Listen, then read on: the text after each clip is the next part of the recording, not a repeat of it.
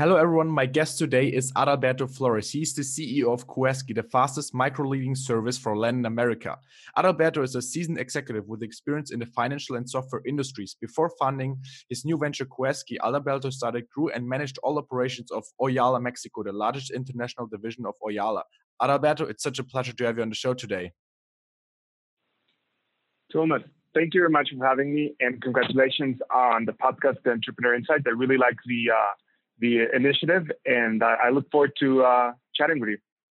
Thank you so much, man. So you have had great success as an executive, but also as an entrepreneur in your past, but also current career. So tell the audience and tell us a little bit more about you and how you got to where you are today. Um, I think um, I think it's uh, it all started when I was small, uh, when I was young. Uh, I think I was like eight years old, and um, I, I, wanted to buy, to buy a, a couple of toys, and uh, I remember my father said that if he gave me those toys free of cost, I would never value how important it is or how difficult it is to actually earn money with your own work. So um, he said he was going to give me the tools so I could actually work with him um, and uh, kind of like in the house and and and just like kind of learn about working um, uh, ethic, if I can say it this way and then mm-hmm. and then I could earn money so I can buy those toys. And I remember when that happened, I it was it was so difficult and it took me so much time for me to work and buy those toys. So I, I'm like, oh boy, I think I I I I want to I think I want to save that money and, and continue working and maybe and and then um, you know maybe I can I can buy a bigger toy. Um, and then when that happened, and when I had the money when I had the money for the bigger toy, I I was like, you know, like this this actually you know, like work is actually difficult. So what about if I can, I can invest that money? And um, and I told my father, hey, you know, like I, have heard about you, you doing kind of like investing in the stock market, and um, you know, I'm I'm I'm only you know like eight to ten years old. I don't remember what the exact age, but I, I cannot invest. But what about if I give you the money I earned and you you can help me invest in, into the stock market? Uh, so he helped me invest into the stock market. I started kind of like the you know um, doing it.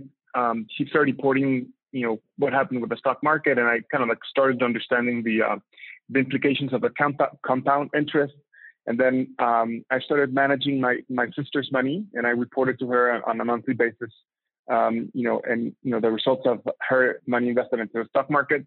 So I think I kind of like um, I, I I I thought about um, um, and then at the same time I was also kind of like uh, you know I got I bought some candies and sold them in the kind of like in the neighborhood and, and made some additional money from that. So I think it was a combination between kind of like my father um, uh, teaching me uh, work ethics, um, teaching me how to, you know, the, the importance of getting, you know, like, like, you know, working uh, for money and, and saving money and investing the money and managing the money and, um, and, and just in general, kind of like that, you know, um, you know, that uh, you need to work hard if you want to, you know, buy stuff or, or you're going to, you know, in this case, it was toys, but, um, um, it, you know, uh, you have to, you know, it's, it's actually difficult, right? So, so that actually yeah. impacted my life in, in many aspects. And, and that's how I, I got started.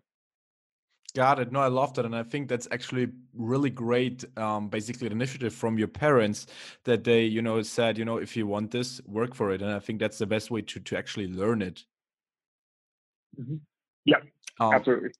So, so what does just for the listeners to understand it? So, what does the company Kueski do, and how do you make money? Yeah, so so we um, um, our goal is that we actually give access to financial services to um, the middle class of Mexico, um, and then once we you know you know finish doing that, or we we uh, we are at a specific stage of the company, we we're our goal is that we actually expand to other parts of Latin America.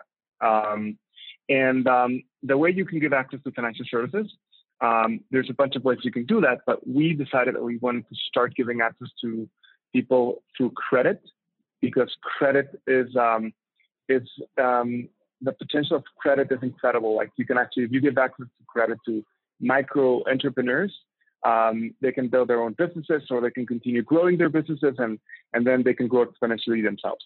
So, um, um, and, um, and in terms of the credit products um, that we started with, we currently have two products. We have a direct lending product um, uh, that people can go into the website uh, or the mobile app and they can apply for a loan. They fill out the questionnaire, and we give them a loan somewhere between you know from $25 up to almost $1,000. It's a, it's a micro loan for micro, um, you know, the biggest segment of our customers are micro entrepreneurs.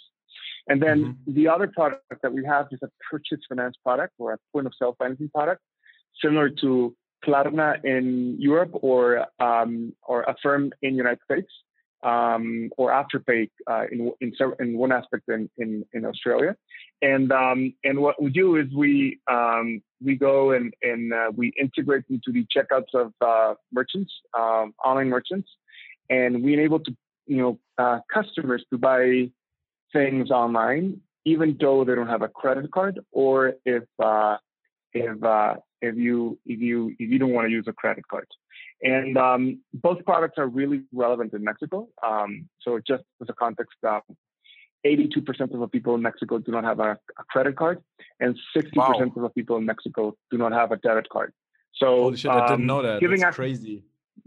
Yeah, yeah, yeah. So so there's uh in a, in a country with uh you know with more than 120 25 million people, I think uh, uh there's a significant opportunity to to give access to financial services. Yeah, definitely, definitely. So, um, when when you build up the company, you know, it's it's always or it's never easy to build a company like that, especially kind of like in the fintech industry. So, give us your top three resources that have helped you along the way to build up that company successfully and also raise a lot of money successfully. Um, yeah, so I would say um, I was able to surround myself with a, with a lot of mentors um, and um, and uh, it's either mentors or people that I uh, built a friendship with or I used to work with before um, that enabled me to just kind of like understand the challenges that we were going to be facing in the future.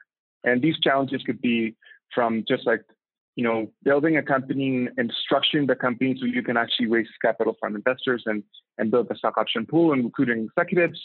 Uh, from the technologies we use, we use machine learning um, and AI to do the credit underwriting um, in a matter of seconds.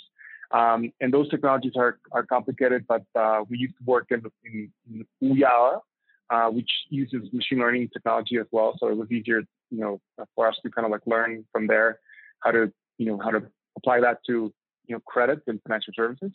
Um, so I think that was that was relevant. Um, I think uh, in in my case, um, I also have I I was able to have a connection with um, you know uh, because I used to work in in Ooyala. I spent um, in Ooyala, Mexico. I spent uh, one month of my time in the United States in San Francisco in the Bay Area, uh, just like kind of like reporting to the headquarters. So I was able to build the network there, and and and one of the investors that initially invested in our in our seed round was somebody that I I met in the Bay Area and that I actually started building a relationship with him in the Bay Area. And he's the one that actually led the seed round, and, and that that trickled down towards uh, you know us being able to to raise a you know a subsequent financing round.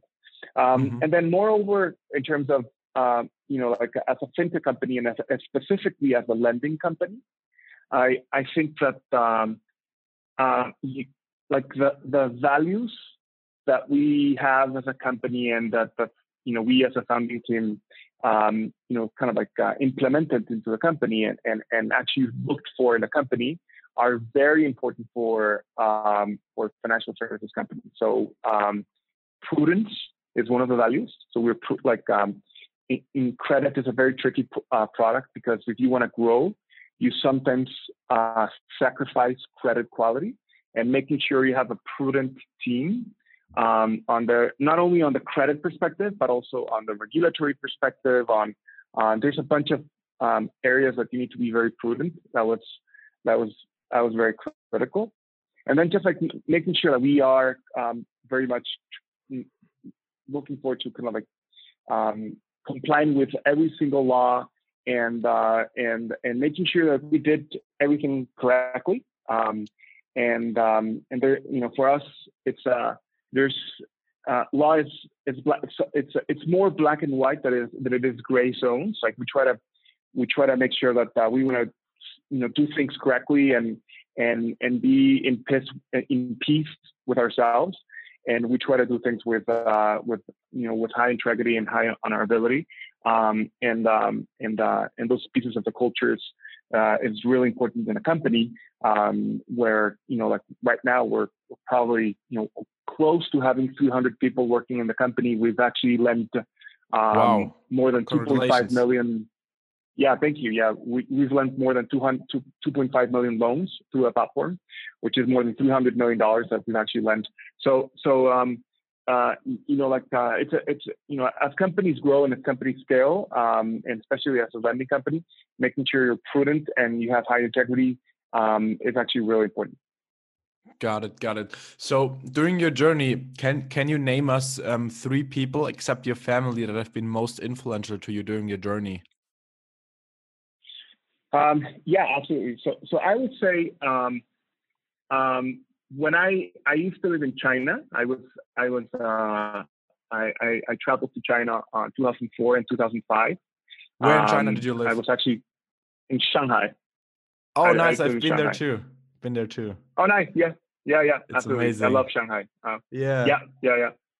Um, yeah. So I, I, I, you know, China joined the, you know, WT, WTC. Uh, I mean, the WTO, the World Trade Organization. I think it was in the year 2001 and uh, I was like, I think China is going to be a relevant uh, country for the global economy. Um, so I think I'm, i might just go and try to learn Chinese. Um, and uh, so I went to China and, and um, I bumped in, I bumped into an investor from um, he's uh, from from the United States, um, um, and uh, his name is Daryl Brookstein. And uh, I, t- I told him, hey, I know you're trying to do research on on nanotechnology in China and I'm gonna be I'm gonna go to China um, and uh, I'm, I'm I can offer you you know you know for free um, you know doing research for you on what's happening in nanotechnology in China because nobody uh, in United, you know a lot of people in the United States speak about nanotechnology in China but nobody actually knows about what's happening in China. So he I, I did that for free. He became my mentor and he helped me and he coached me and, and I think I learned a bunch of him. Uh, so his name is Gerald Brookstein. And then that's one person. And then the other person is like um, the founder um, of Ooyala, um, the, fa- the, like the founding CEO of Ooyala, and he's currently the CEO of a company called Wizeline, which has probably like about 500 you know engineers here in Guadalajara. It's a company uh, here in Guadalajara, and um, and uh, his name is Bismarck Lepe. Um, uh, he's a, a Mexican entrepreneur born in near Los Angeles that lives in the Bay Area. Uh, he's a serial entrepreneur, and I think I was, uh, you know, before I joined the company, he was my mentor. I had a previous company before joining Ooyala, and he was our mentor. And uh, and and he became my manager and my leader when I was working in the company. And then once I left the company, he became the investor of Kueski, uh, my current company. So so I think he was very very influential, and and he was uh, he coached me a bunch of stuff, and I, I learned a lot about building companies and recruiting people and building products and managing investors and things like that. And then the uh, last, but certainly not least, um, I would say Shinya Akamine. He's a, a Japanese. Um, he he used to be he used to be a Japanese um, uh, investor and entrepreneur. Uh, when he was born in Japan early, you know, and then early in his childhood, he he moved to uh, the United States and um, he he became my mentor when I was working in Ooyala, and he's the one that actually led the the seed round uh, of Kueski, and he he helped me build you know raise the initial seed financing round, and he helped me raise some invest you know like find you know like raise raise more capital from other investors from the United States um, on subsequent financing rounds, and uh, he was just um, when I say he was, it's because he he passed away a couple of months ago. So so that was a big loss for me. But um, he was just a, an incredible person and an incredible professional. Um, so he was not only a very successful person, he was one of the founders of Postini, which was acquired by Google um, for a little bit more than $600 million. But um, uh, he was a, and he was a very, um, you know, really good investor. He, he, he was partner of, of a fund called Core Ventures Group based in San Francisco. But at the same time, he was he was a fantastic person and he really cared about values like integrity and and gender uh, inclusion and and and gender opportunity and diversity. And and you know like, like he was he was just like he, he he was those type of successful and nice people that wanted to make the world a better place. And uh, and I think he influenced the company and the culture a lot. So he was also very important. Shinji Akamine, that Akamine, that's his name. Got it, got it. Well, that sounds like three super interesting, super interesting people. But let's jump, let's jump back to you. What do you think um, that your core trait is that has helped you to become successful? Um, I would say, um, uh, I would say curiosity.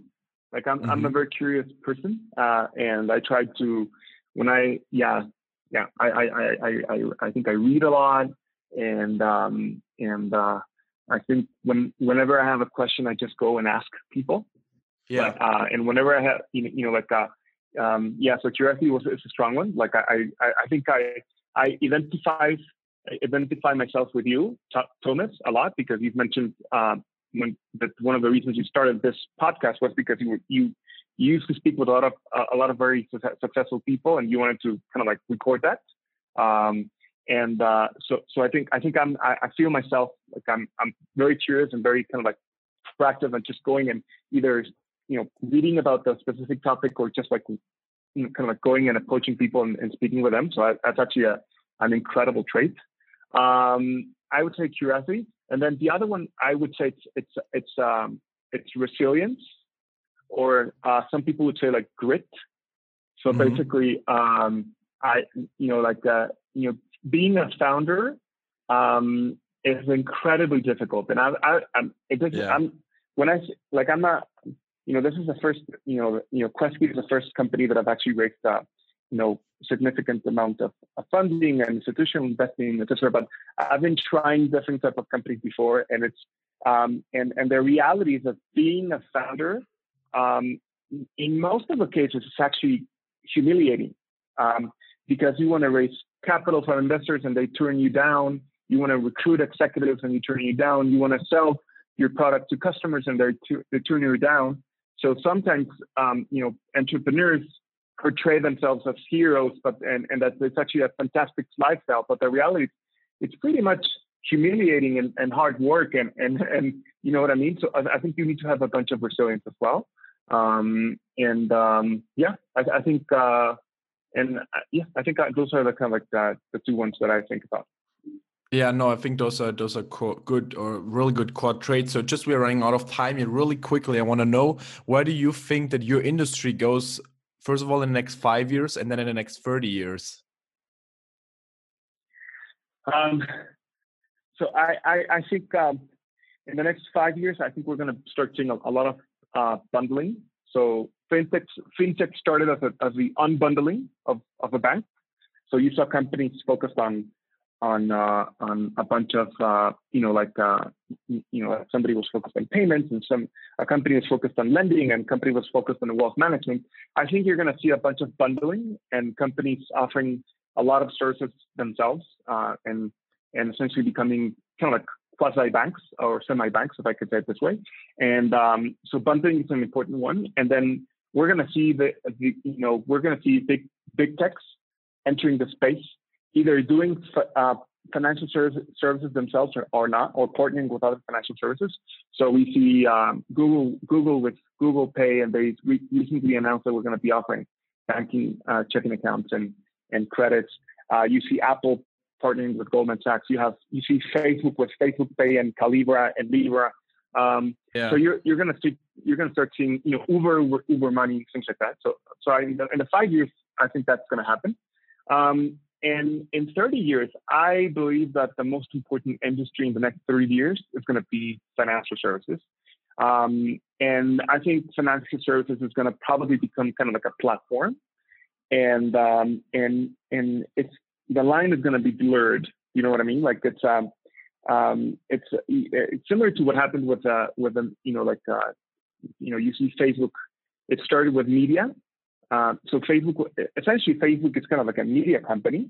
Uh, that's actually their revenue model, but Facebook is much more than just a media company. It's a technology company. They do um, you know, it's a social networking company, has, you know, etc. So, so I think I think uh, it, the line is going to be blurred. So it's financial services is going to be a fintech is going to be a platform, and you're going to see it, and every single or a bunch of companies are going to use it in order to leverage better products to the users.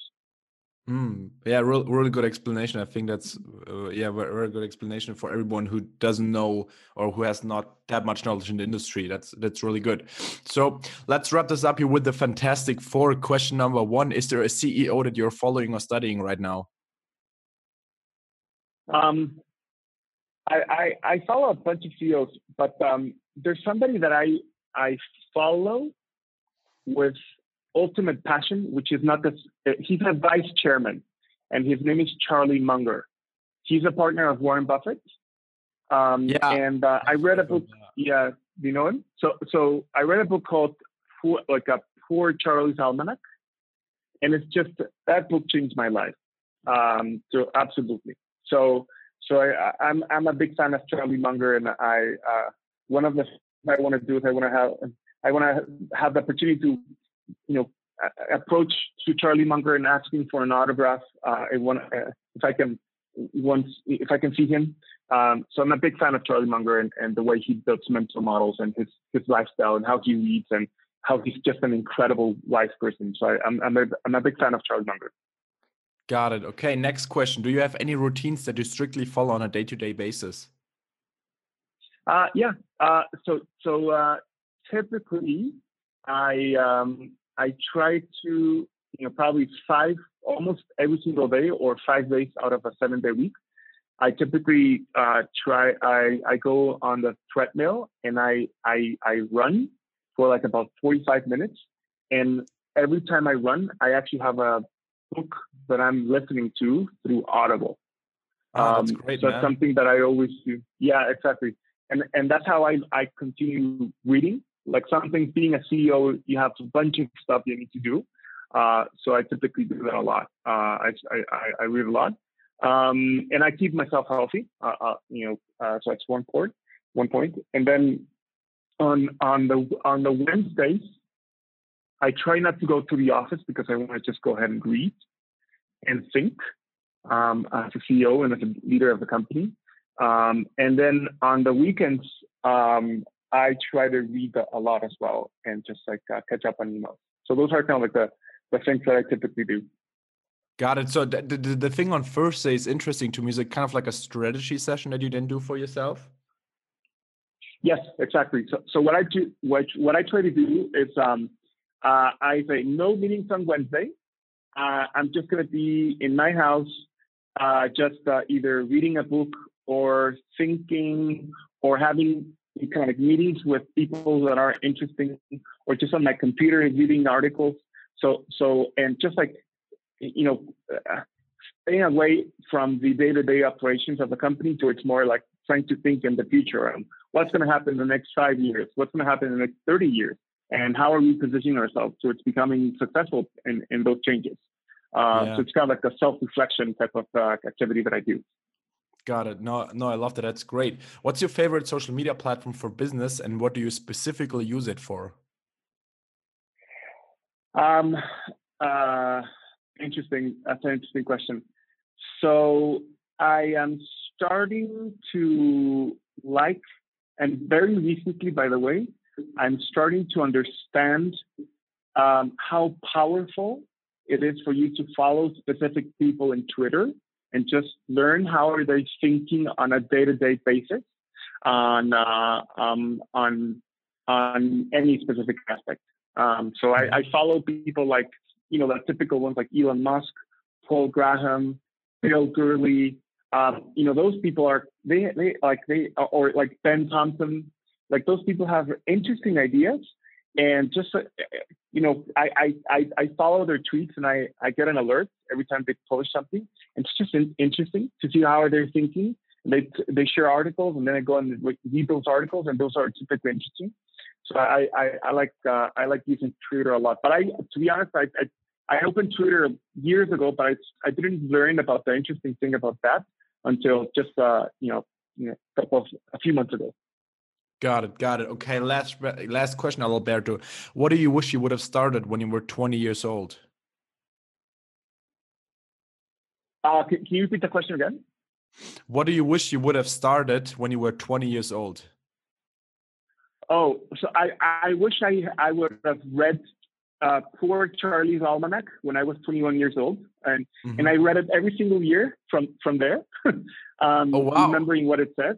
Yes. Crazy. Um, so, um, and then I, I, I wish, um, I, yeah, I, I wish I would have invested in, in, in Amazon stock. I, I should have like sold my car and invested in Amazon stock uh, when I was um, when I was 21 years old. And I remember, uh, you know, Bitcoin. Even though I'm not a huge fan of cryptocurrencies, um, uh, or at least uh, I, I, I, like stable coins more than uh, cryptocurrencies. Um, uh, but I, but uh, I think I when Bitcoin was actually starting in the Bay Area and, and the cost was actually really low, um, I, I, I heard about Bitcoin and I kind of like I my my logic was like, well, that's interesting, but I'm I'm not gonna think about it until it's actually popular.